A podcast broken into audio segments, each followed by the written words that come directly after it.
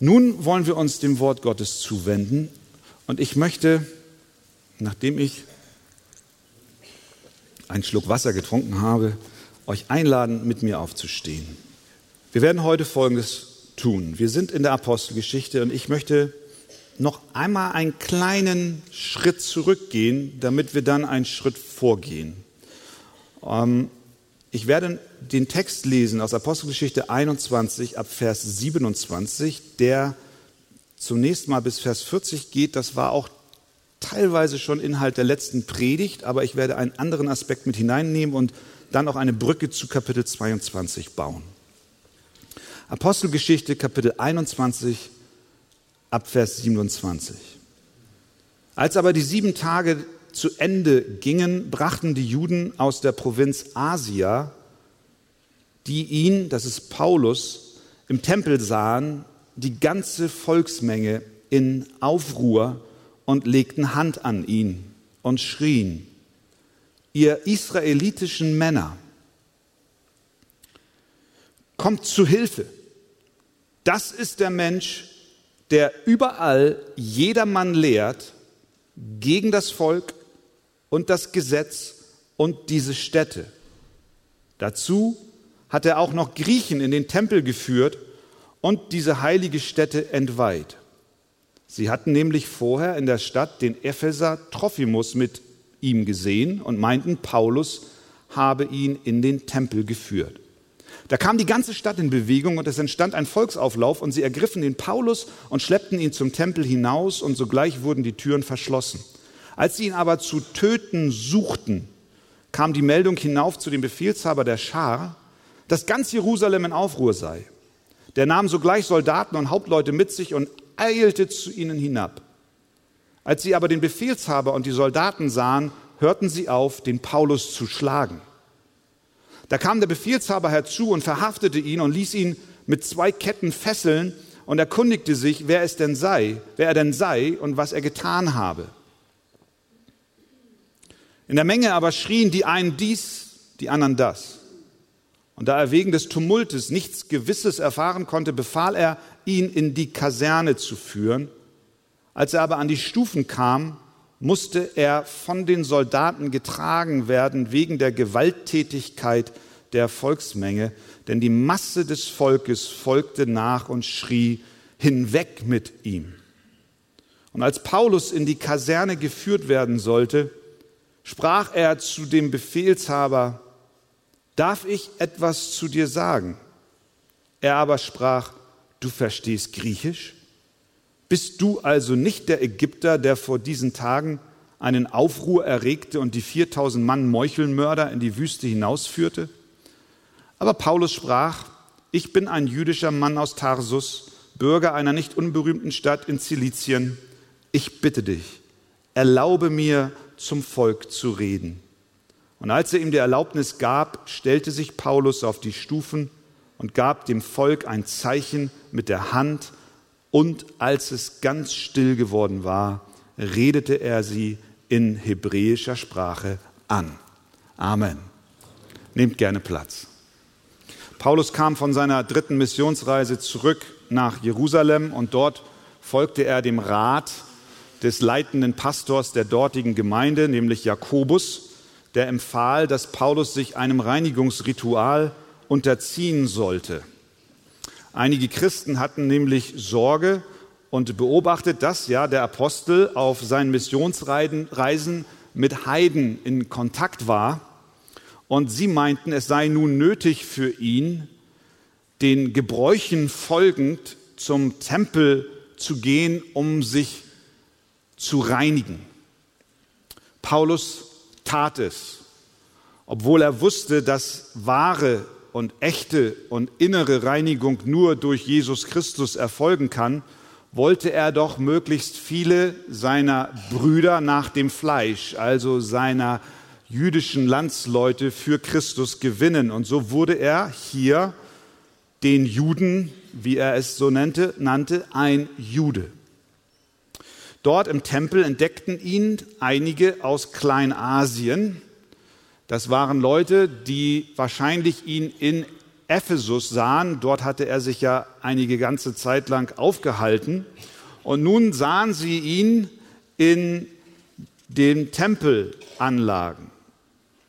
Sie waren wohl aus Kleinasien auch zu den Festivitäten nach Jerusalem gekommen und als sie ihn entdeckten, fingen sie sofort an zu schreien. Und wie es in Vers 27 heißt, sie brachten die ganze Volksmenge in Aufruhr und legten Hand an ihn, also sie ergriffen ihn, sie wurden gewalttätig. Das war eine lebensgefährliche Situation. Die ganze Stadt kam in Bewegung und es entstand ein Volksauflauf. Der Bericht liest sich sehr dramatisch. Sie ergriffen den Paulus und schleppten ihn zum Tempel hinaus und sogleich wurden die Türen erstmal verschlossen. Das war das letzte Mal, dass Paulus die Tempelanlage betreten hatte. Die Meute versuchte ihn zu töten.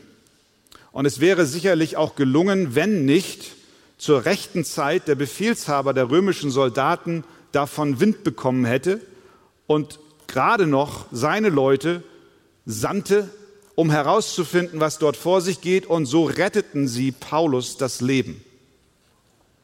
Was wir nun wollen, ist den Verlauf der Geschichte folgen, dann auch rüber in Kapitel 22 und einfach mal schauen, was uns diese einzelnen Inhalte heute für Lektionen zu erteilen haben, was wir als Christen heute von dieser Begebenheit lernen können. Das Erste, was ich sehe, ist, dass Gehorsam nicht vor Verfolgung schützt. Diese dramatische Situation dort in der inneren Stadt Jerusalems erinnert uns daran, dass die treue Nachfolge Jesu kein automatischer Schutz vor widrigen Umständen oder vor Verfolgung ist. Auch vor Feindschaft und Problemen schützt uns nicht eine Jüngerschaft und Nachfolge Jesu. Wir alle sind uns sicherlich einig, dass Paulus ein Mann Gottes war. Er liebte Jesus und er tat alles, um ein Leben zu seiner Ehre zu führen er folgte Christus nach bestem Wissen und Gewissen. Und trotzdem er das tat, war sein Leben stets in Gefahr. Den Jüngern ging es übrigens ähnlich. Als Jesus die 5000 gespeist hatte und ein wunderbares, außergewöhnliches Wunder geschah und Brot und Fisch vermehrt wurden, da sagte er am Ende des Tages zu seinen Jüngern, steigt in das Boot und fahrt herüber. Und die Jünger im absoluten Gehorsam ihrem Herrn und Meister gegenüber, nach diesem Highlight in ihrem Leben tun, was er ihnen sagt. Sie stiegen ins Boot, fuhren hinaus, es wurde Nacht und was passierte? Es kam ein furchtbarer Sturm, eine lebensbedrohliche Situation. Sie hatten Angst um ihr Leben.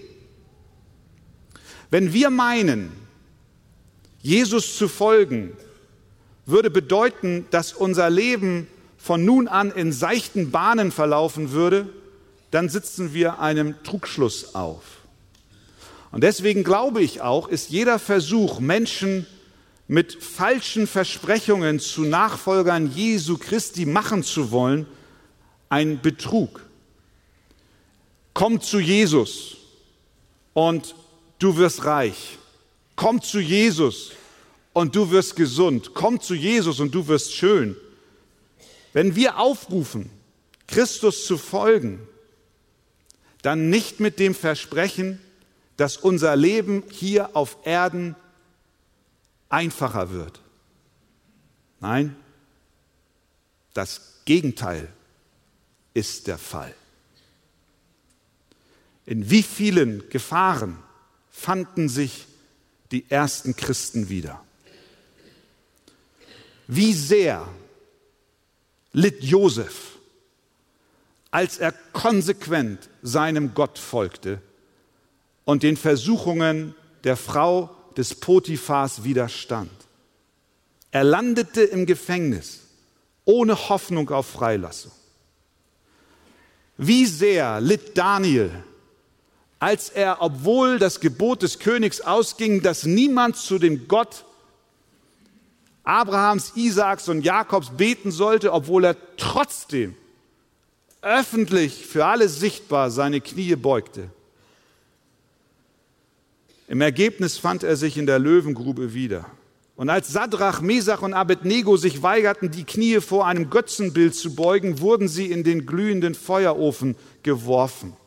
Unsere Pilgerreise zum himmlischen Jerusalem ist nicht eine fein säuberlich asphaltierte Schnellstraße oder eine Kreuzfahrt über die Weltmeere, sondern ein Trampelpfad durch gefährliches Terrain. Jesus hat es uns schon gesagt. Wer mir nachfolgen will, der verleugne sich selbst und nehme sein Kreuz auf sich und folge mir nach. Denn wer sein Leben retten will, der wird es verlieren. Wer aber sein Leben verliert um meinetwillen und um des Evangeliums willen, der wird es retten. Deine Bedrängnis um Jesu willen, meine liebe Schwester und mein lieber Bruder, sind kein Zufall oder gar ein Hinweis darauf, dass Gott die Kontrolle verloren hätte. Nein, nein, nein, nein, nein, nein, nein. Gott ist mit dir, so wie er mit den Jüngern im Sturm, mit Josef im Gefängnis, mit Daniel in der Löwengrube, mit den drei Männern im Feuerofen und mit Paulus hier vor dem wütenden Mob war. Deswegen sei fröhlich in Hoffnung in Bedrängnis, halte stand, sei beharrlich im Gebet, Römer 12, Vers 2. Denn Gott, der Herr, ist mit dir. Amen.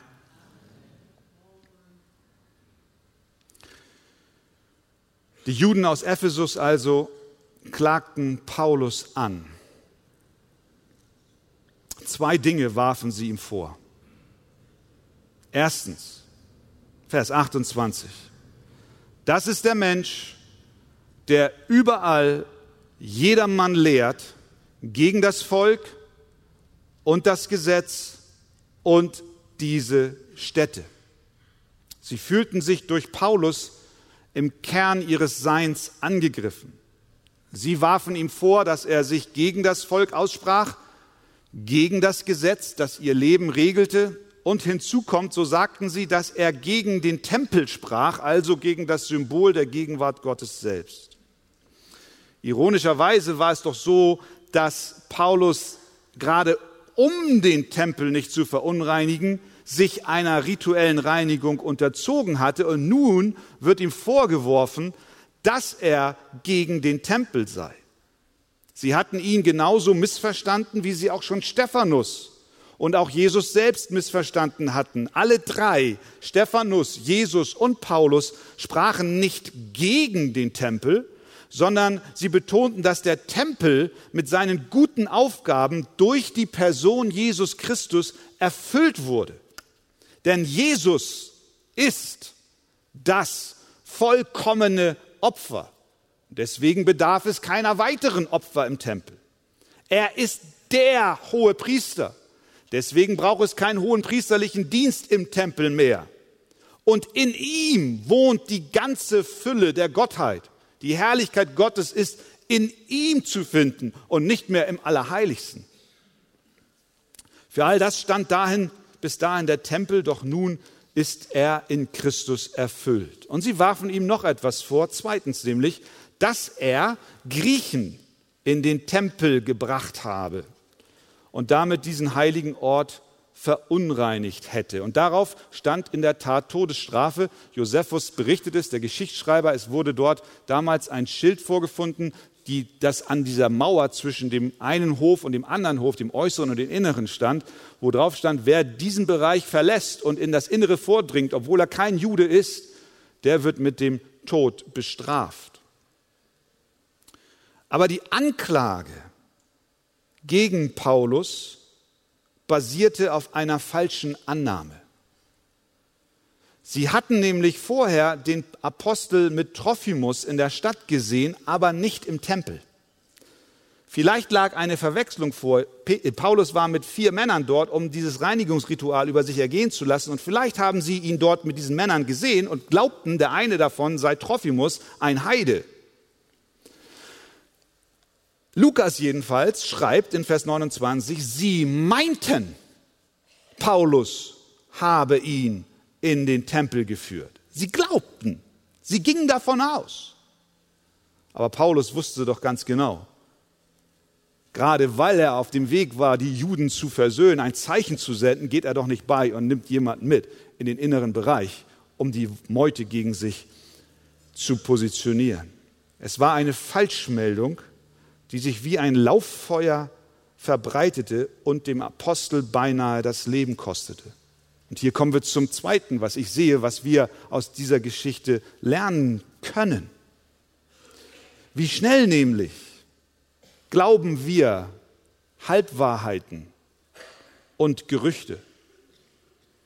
Wir sind oft besonders solchen Informationen gegenüber offen, die unsere Meinung unterstützen. Wenn wir eine Halb- oder Unwahrheit hören, neigen wir dazu, sie uns anzueignen, sofern sie unserer vorgefertigten Meinung entspricht. Da haben wir ganz große Ohren. Ich, du nicht. Besonders im Zeitalter des Internets, in dem Nachrichten und Meinungen sekundenschnell Verbreitung finden, ist es besonders gefährlich, ohne nachzudenken, Meldungen zu übernehmen. Die moderne Technik und soziale Medien bergen die Gefahr, dass wir Dinge aus der Ferne beurteilen und voreilige Schlüsse ziehen. Das hat nicht selten schon zur Rufschädigung geführt. Die Bibel nennt dies ganz klassisch Verleumdung. An dieser Stelle empfehle ich ein Buch, was ganz frisch rausgekommen ist. Wie dein Smartphone dich verändert, von Tony Reinke. Kapitel 11 hier, wir werden hart zueinander und andere. Ich glaube, am Büchertisch ist es erhältlich. Gott fordert uns auf, an bösem Geschwätz und Verleumdungen uns nicht zu beteiligen. 1. Petrus 2, Vers 1. So legt nun ab alle Bosheit und allen Betrug und Heuchelei und Neid und alle Verleumdungen. Besonders innerhalb der Gemeinde darf diesem Geist keine Chance gegeben werden, denn Jakobus schreibt, verleumdet einander nicht, ihr Brüder. Wer seinen Bruder verleumdet und seinen Bruder richtet, der verleumdet das Gesetz und richtet das Gesetz. Wer bist du, dass du den anderen richtest? Das bedeutet natürlich nicht, dass wir über jedes Fehlverhalten und jede Sünde den Deckmantel des Schweigens werfen, weil wir ja bloß nichts sagen dürfen. Nein, nein.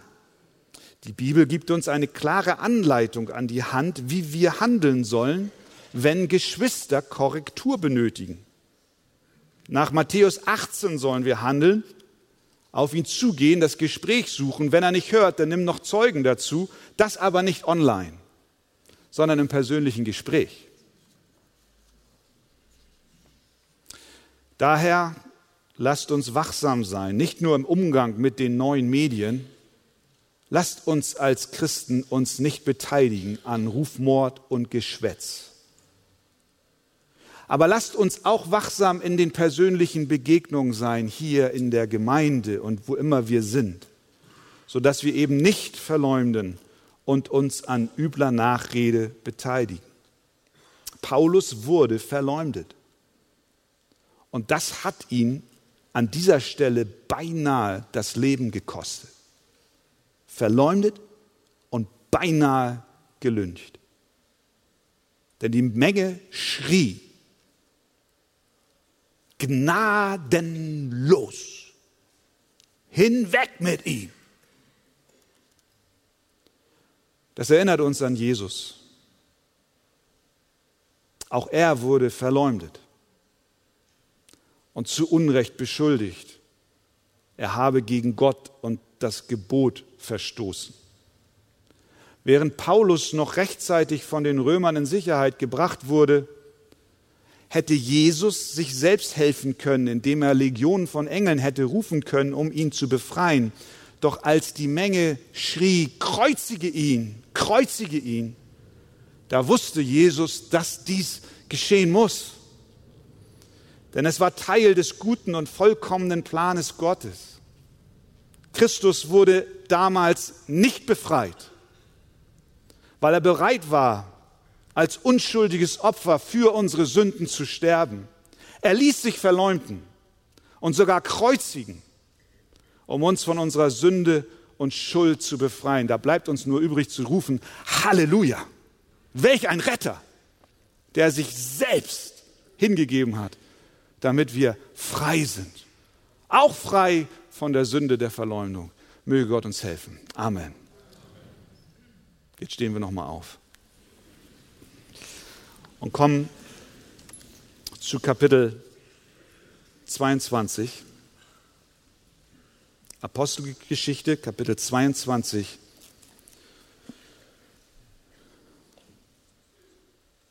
Beziehungsweise Kapitel 21, der letzte Teilvers noch und dann 22 folgende.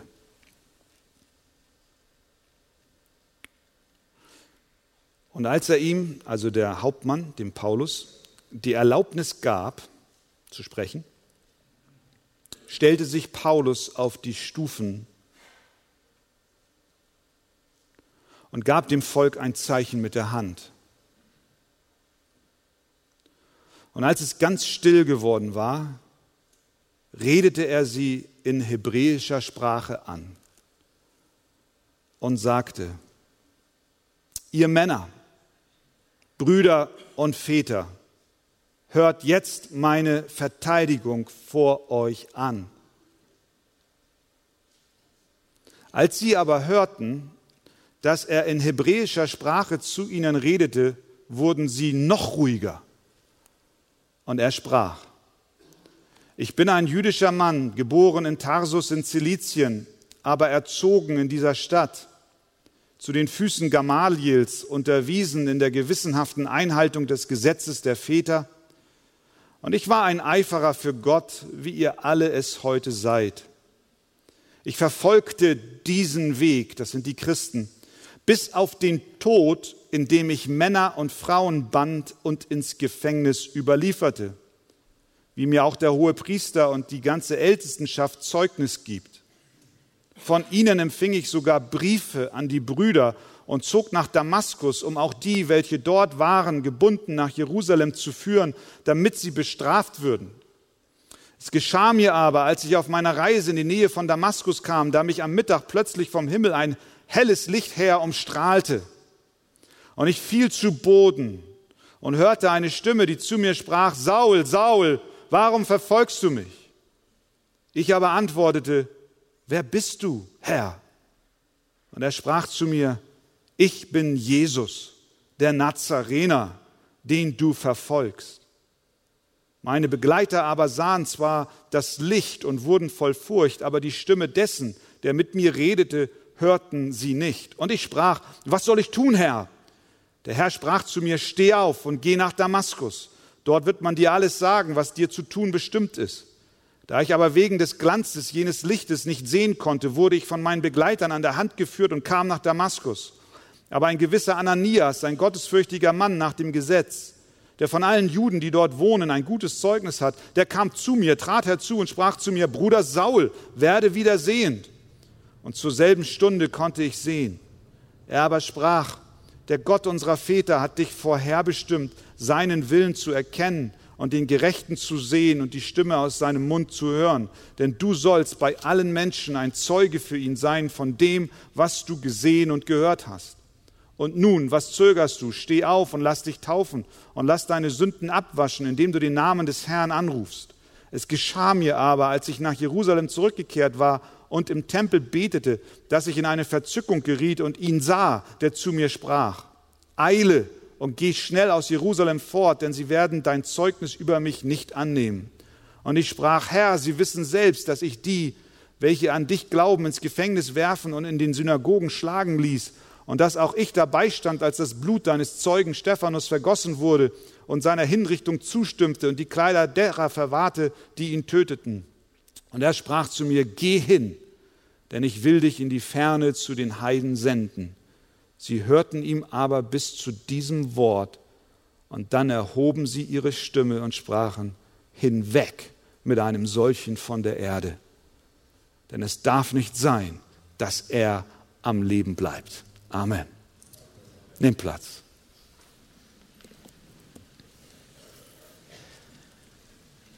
Paulus also wurde beschuldigt, gegen das Volk, das Gesetz und den Tempel gesprochen zu haben. Die Menge glaubte auch dem Gerücht, er sei mit einem Heiden in den inneren Tempelbereich gegangen, worauf die Todesstrafe stand.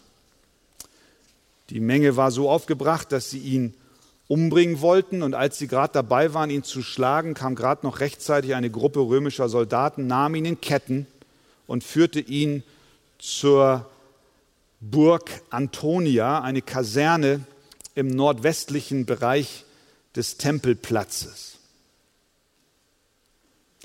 Als sie an die Stufen des Gebäudes kamen, bedrängte das Volk die Soldaten so sehr, dass sie Paulus tragen mussten, über ihren Köpfen vermutlich, weil man ihm das Leben nehmen wollte. Die Menge schrie hinweg mit ihm und forderte seinen Tod. Es ist interessant zu sehen, dass Paulus offensichtlich mit dieser Situation nicht haderte. Er blieb, aber obwohl er wusste, dass Gott hier am Wirken ist und in seiner Vorsehung alles lenkt in meinem Leben, blieb er aber nicht passiv, sondern er ergriff womöglich auch die Chance, aktiv einzugreifen in dieser verwirrenden und bedrohlichen Situation. Denn er wendet sich zu dem Befehlshaber, Vers 37, und fragt ihn, darf ich etwas zu dir sagen? Da waren sie schon in der Kaserne und draußen tobte das Volk. Der Befehlshaber war überrascht, denn er dachte, dass Paulus ein ägyptischer Terrorist ist, der vor kurzem einen Aufstand anzettelte, der niedergeschlagen wurde, aber der Anführer entkam. Aber als Paulus den Befehlshaber auf Griechisch ansprach, wurde ihm klar, dass es sich hier nicht um den aufständischen Ägypter handelt. Paulus bat, Vers 39, bitte erlaube mir zum Volk zu reden. Hier nun, auf den Stufen dieser Burg Antonia, bekommt Paulus tatsächlich die Gelegenheit, sich zu verteidigen. Wir müssen bedenken, dass die Anklage des Volkes ja nicht allein gegen ihn und seine Person gerichtet war, sondern wenn wir den Kontext betrachten, stellen wir fest, dass es letztlich ein Angriff auf das Evangelium selbst war. Denn Paulus hatte gewagt zu predigen, dass es Rettung auch für Menschen gibt, die niemals beschnitten wurden oder jemals irgendein Reinigungsritual im Tempel vollzogen hatten. Seine Botschaft, weswegen sie ihn angriffen, fasst er im Römerbrief Kapitel 3 zusammen. Das ist eigentlich Kern der Anklage. Dort schreibt er, jetzt aber ist außerhalb des Gesetzes die Gerechtigkeit Gottes offenbar gemacht worden, die von dem Gesetz und den Propheten bezeugt wird Nämlich, ja, wie kriege ich die Gerechtigkeit Gottes? Nämlich die Gerechtigkeit Gottes durch den Glauben an Jesus Christus, die zu allen und auf alle kommt, die glauben. Also nicht mehr das Befolgen des Gesetzes, wie die Juden predigten und glaubten, nicht das Einhalten aller Zeremonialgesetze macht dich gerecht vor Gott, sondern die Botschaft des Apostels war, Christus ist gekommen. Und dieser Christus ist für alle da, die glauben, ob Juden oder Griechen. Und das war für sie ein Affront. Es ging gar nicht um ihn als Person, weil er ihnen nicht in den Kram passte, sondern es ging um seine Botschaft, die er verkündigt hat. Und so steht er nun hier als einer, der das Evangelium predigt, was uns mitteilt, dass wir Vergebung unserer Sünden ganz ohne Werke des Gesetzes bekommen und dass wir absolut umsonst Gnade geschenkt bekommen durch den Glauben an Jesus Christus. Und das gilt für Juden und für Heiden. Was für eine Botschaft, die gar nicht gut angekommen ist. Da steht er nun, zerschunden, blutüberströmt, einer feindseligen Menge gegenüber. Er hat den Mut, aus der Kaserne herauszutreten auf die Stufen, wie es dort heißt. Und die Stufen bildeten seine Kanzel.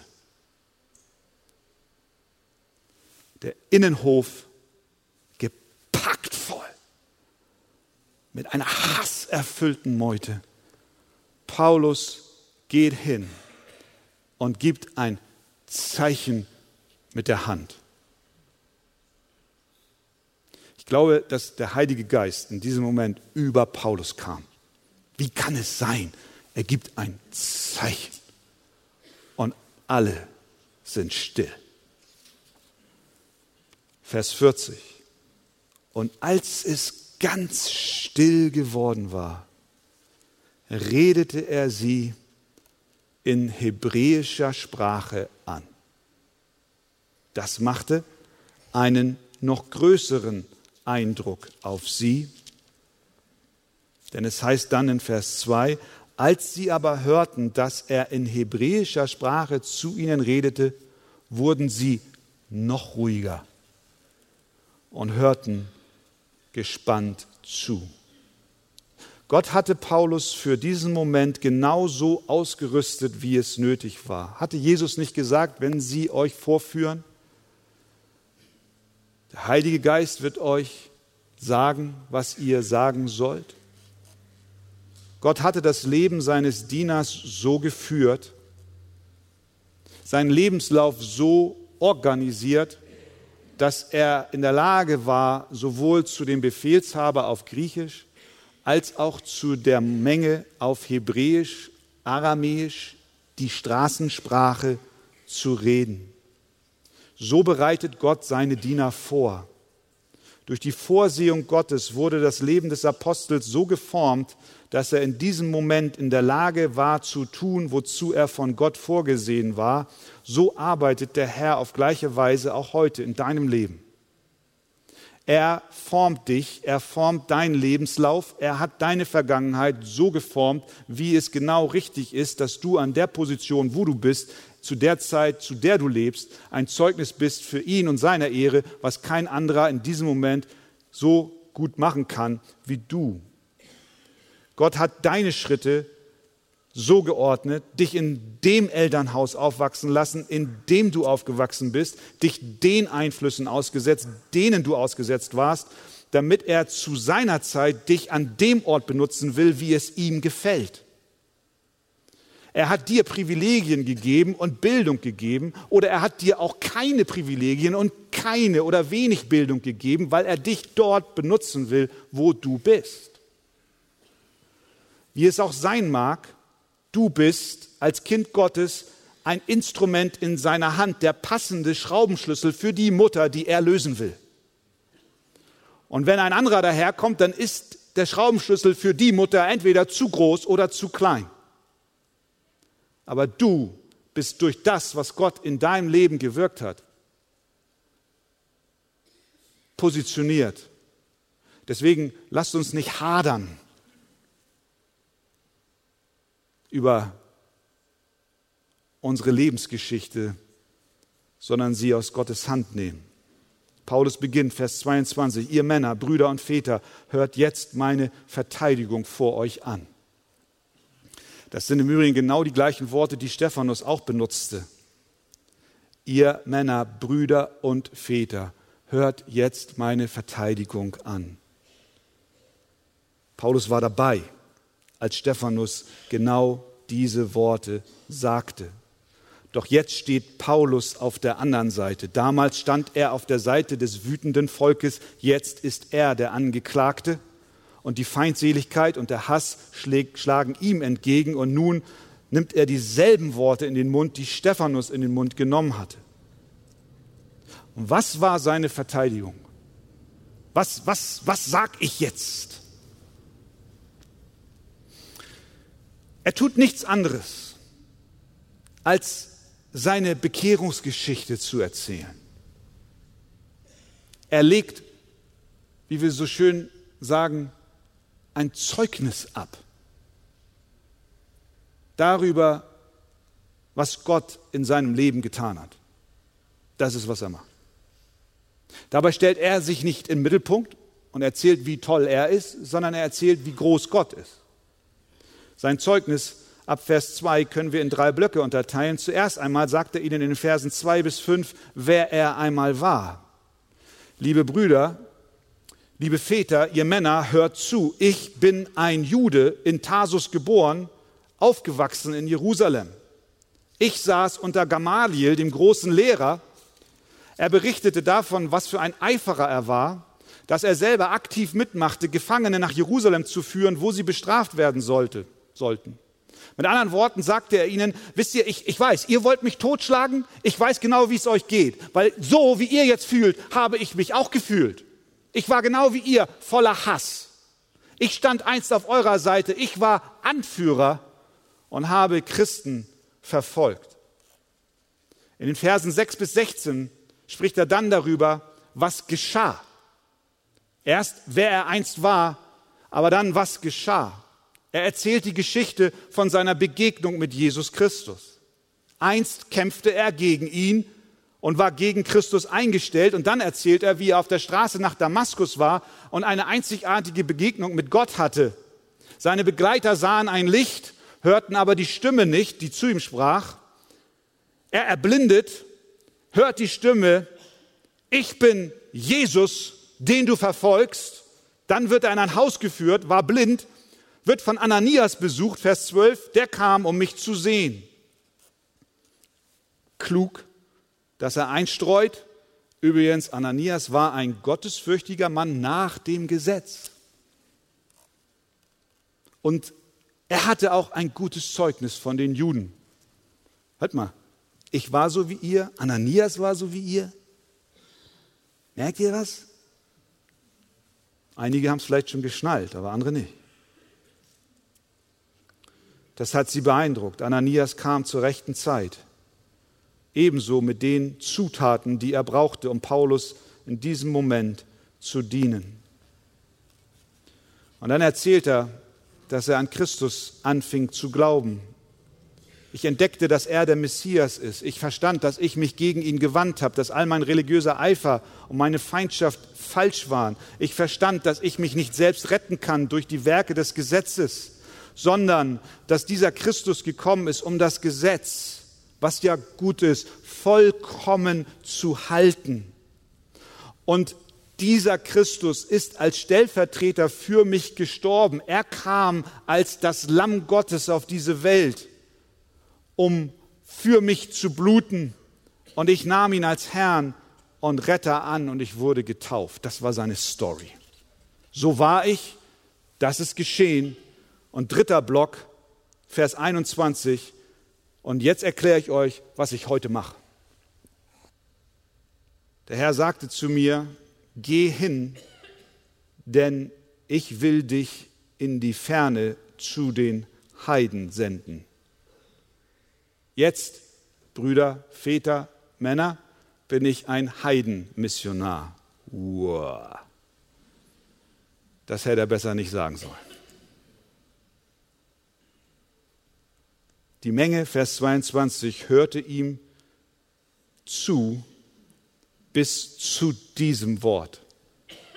Sobald er die Heiden erwähnte, ging es wieder los. Sie schrien, hinweg mit einem solchen von der Erde, denn es darf nicht sein, dass er am Leben bleibt. Einige schrien, lasst uns unsere Kleider ausziehen und sie in die Luft werfen. Vers 22. Andere griffen in den Dreck und warfen Staub hoch.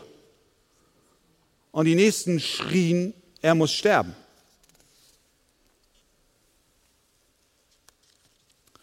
Jetzt fragst du, ja, und was hat das mit mir zu tun? Und ich sage dir ganz viel. Wir haben hier übrigens diese Bekehrungsgeschichte von Paulus wird in der Apostelgeschichte dreimal erzählt und an anderen Stellen im Neuen Testament auch erwähnt. Wir haben hier bei Paulus und am Beispiel des Paulus eine, eine Illustration, wie Gott wirkt, wie Gott handelt. Nicht nur damals, sondern auch heute noch. Wie Gott im Leben von Menschen zu allen Zeiten wirkt. Nämlich erstens, dass Gott unser Leben verändert. Gott verändert unser Leben. Saulus von Tarsus wurde tatsächlich verändert. Einst schnaubte er gegen Stephanus und nun hat er wirklich die Seite gewechselt. Er wurde bekehrt. Er wurde radikal anders. Das ist das Zeugnis von vielen unter uns, oder? Das ist vielleicht auch dein Zeugnis, deine Lebensgeschichte.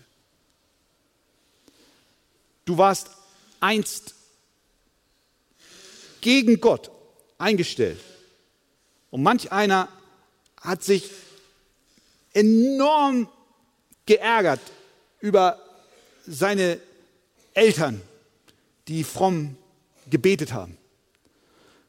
Manch einer kommt hier rein und ist einfach nur genervt von den Liedern.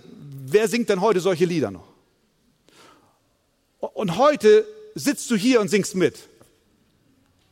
Heute schlägst du die Bibel auf, über die du dich damals so geärgert hast. Wie kommt das? Weil Gott dich radikal verändert hat. Du warst einst gegen ihn, jetzt bist du für ihn. Das kann Gott tun. Das Zweite, was wir sehen, Gott veränderte einmal das Leben des Paulus, aber er bewahrte ihn auch. Das Leben wurde nicht leichter für Paulus. Im Gegenteil, die Probleme gingen erst richtig los. Es wurde gefährlich, sogar lebensbedrohlich, nachdem er zu Christus fand. Aber der Herr hat ihn bewahrt. Ist das nicht auch deine Geschichte als Kind Gottes? Hat Gott dich nicht durch alles hindurchgeführt? Ja, es wurde schwerer, weil plötzlich deine Familie dich schräg anguckte. Auf dem Arbeitsplatz hat man dich gemieden und deine Ehrlichkeit, die du vorher nicht an den Tag legtest, haben dir, hat dir manch einen Nachteil gebracht, aber hat Gott dich nicht bewahrt bis zum heutigen Tag?